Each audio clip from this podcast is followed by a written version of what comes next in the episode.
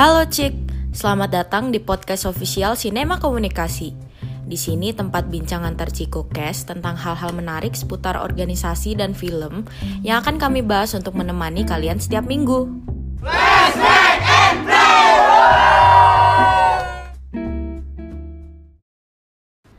Halo Cik, jadi hari ini aku Maura dan Dan Aceng, akan em, melanjutkan nih fakta film. Tapi bedanya karena kemarin kita kayak lebih banyak ngebahas tentang eh, fakta film barat. Hari ini kita akan membahas fakta film Indonesia.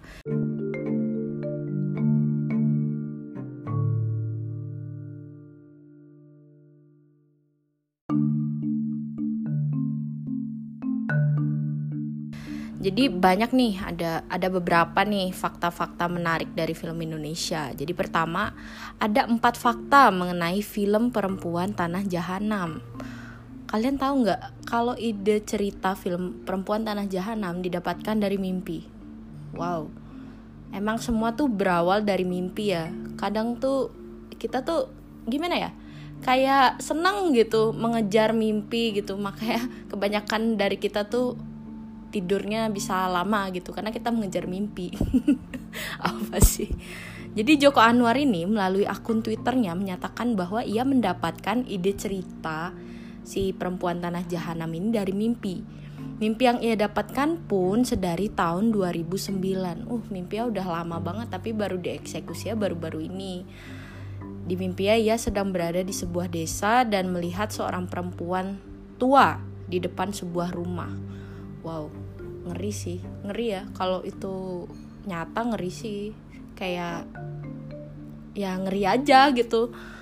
Ya kita lihat rumah kosong aja udah merinding apalagi lihat rumah kosong terus ada nenek-nenek di depan kayak wow di mimpinya ia sedang berada di sebuah desa nih. Nah, dari mimpi tersebut Joko Anwar baru di tahun 2018 menunjukkan sebuah skenario berjudul Perempuan Tanah Jahanam kepada Ivanhoe Pictures dan mereka menyukainya.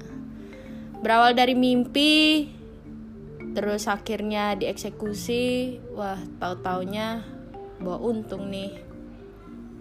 Dan yang cukup gila lagi adalah lokasi syuting yang dipakai dalam film ini merupakan lokasi asli.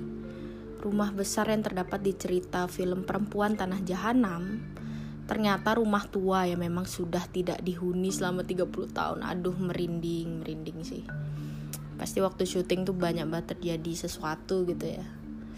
Dan kondisi rumah yang diisi pepohonan yang menjalar dirasa sangat cocok untuk cerita tersebut. Lalu dengan lokasi desa, tim mencari selama tiga bulan dan mereka mendapatkan sebuah desa yang terletak di tengah hutan dan satu desa lagi di kaki Gunung Ijen.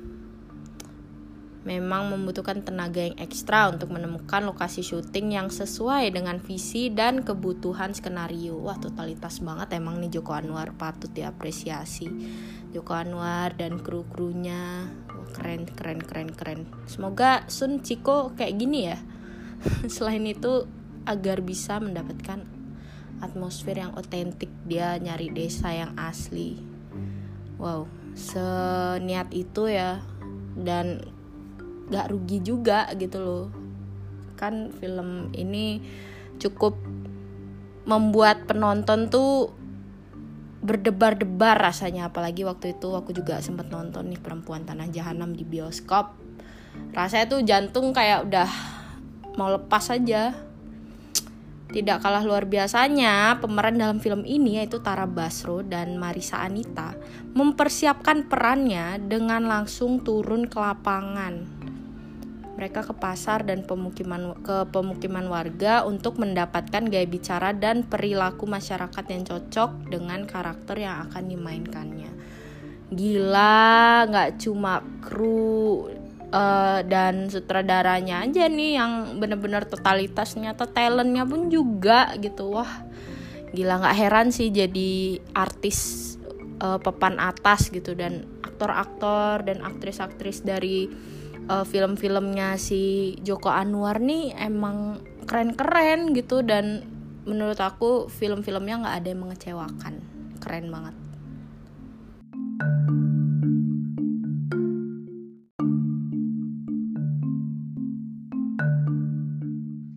Gak salah lagi sih kalau film Perempuan Tanah Jahanam bisa memecahkan rekor.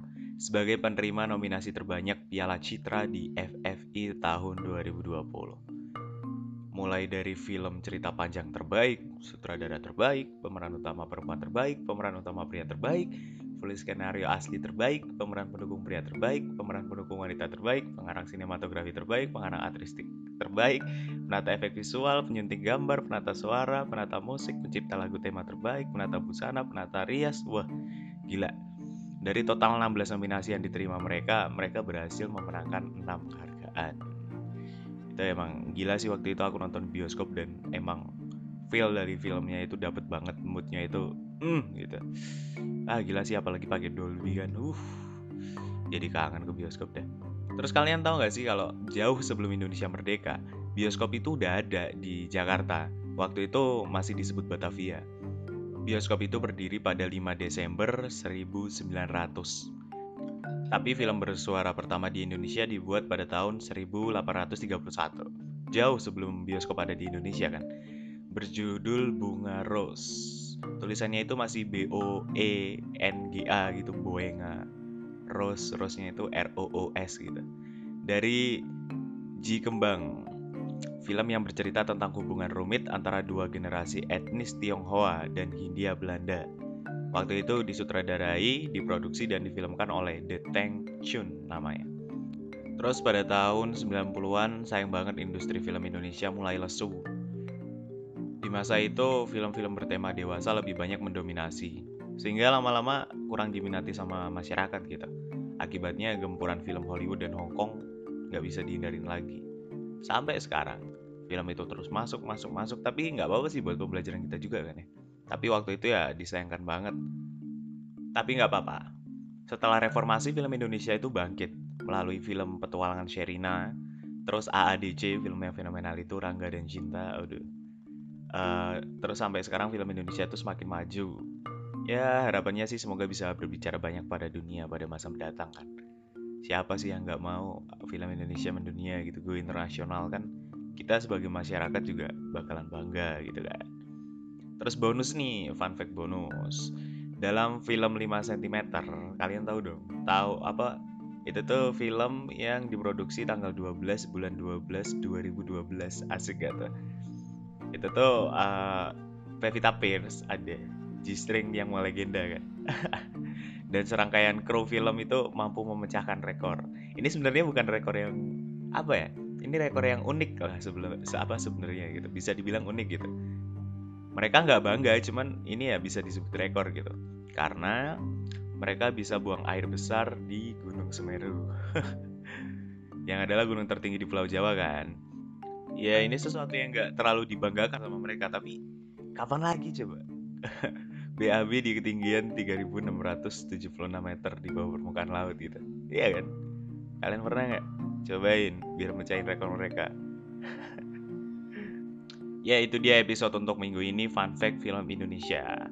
Kalian harus tetap dengerin karena ke depannya kita akan memberikan fun fact, fun fact lagi yang lebih menarik dari film Indonesia maupun film luar. Dan kita juga bakalan ngasih fun fact tentang aktor.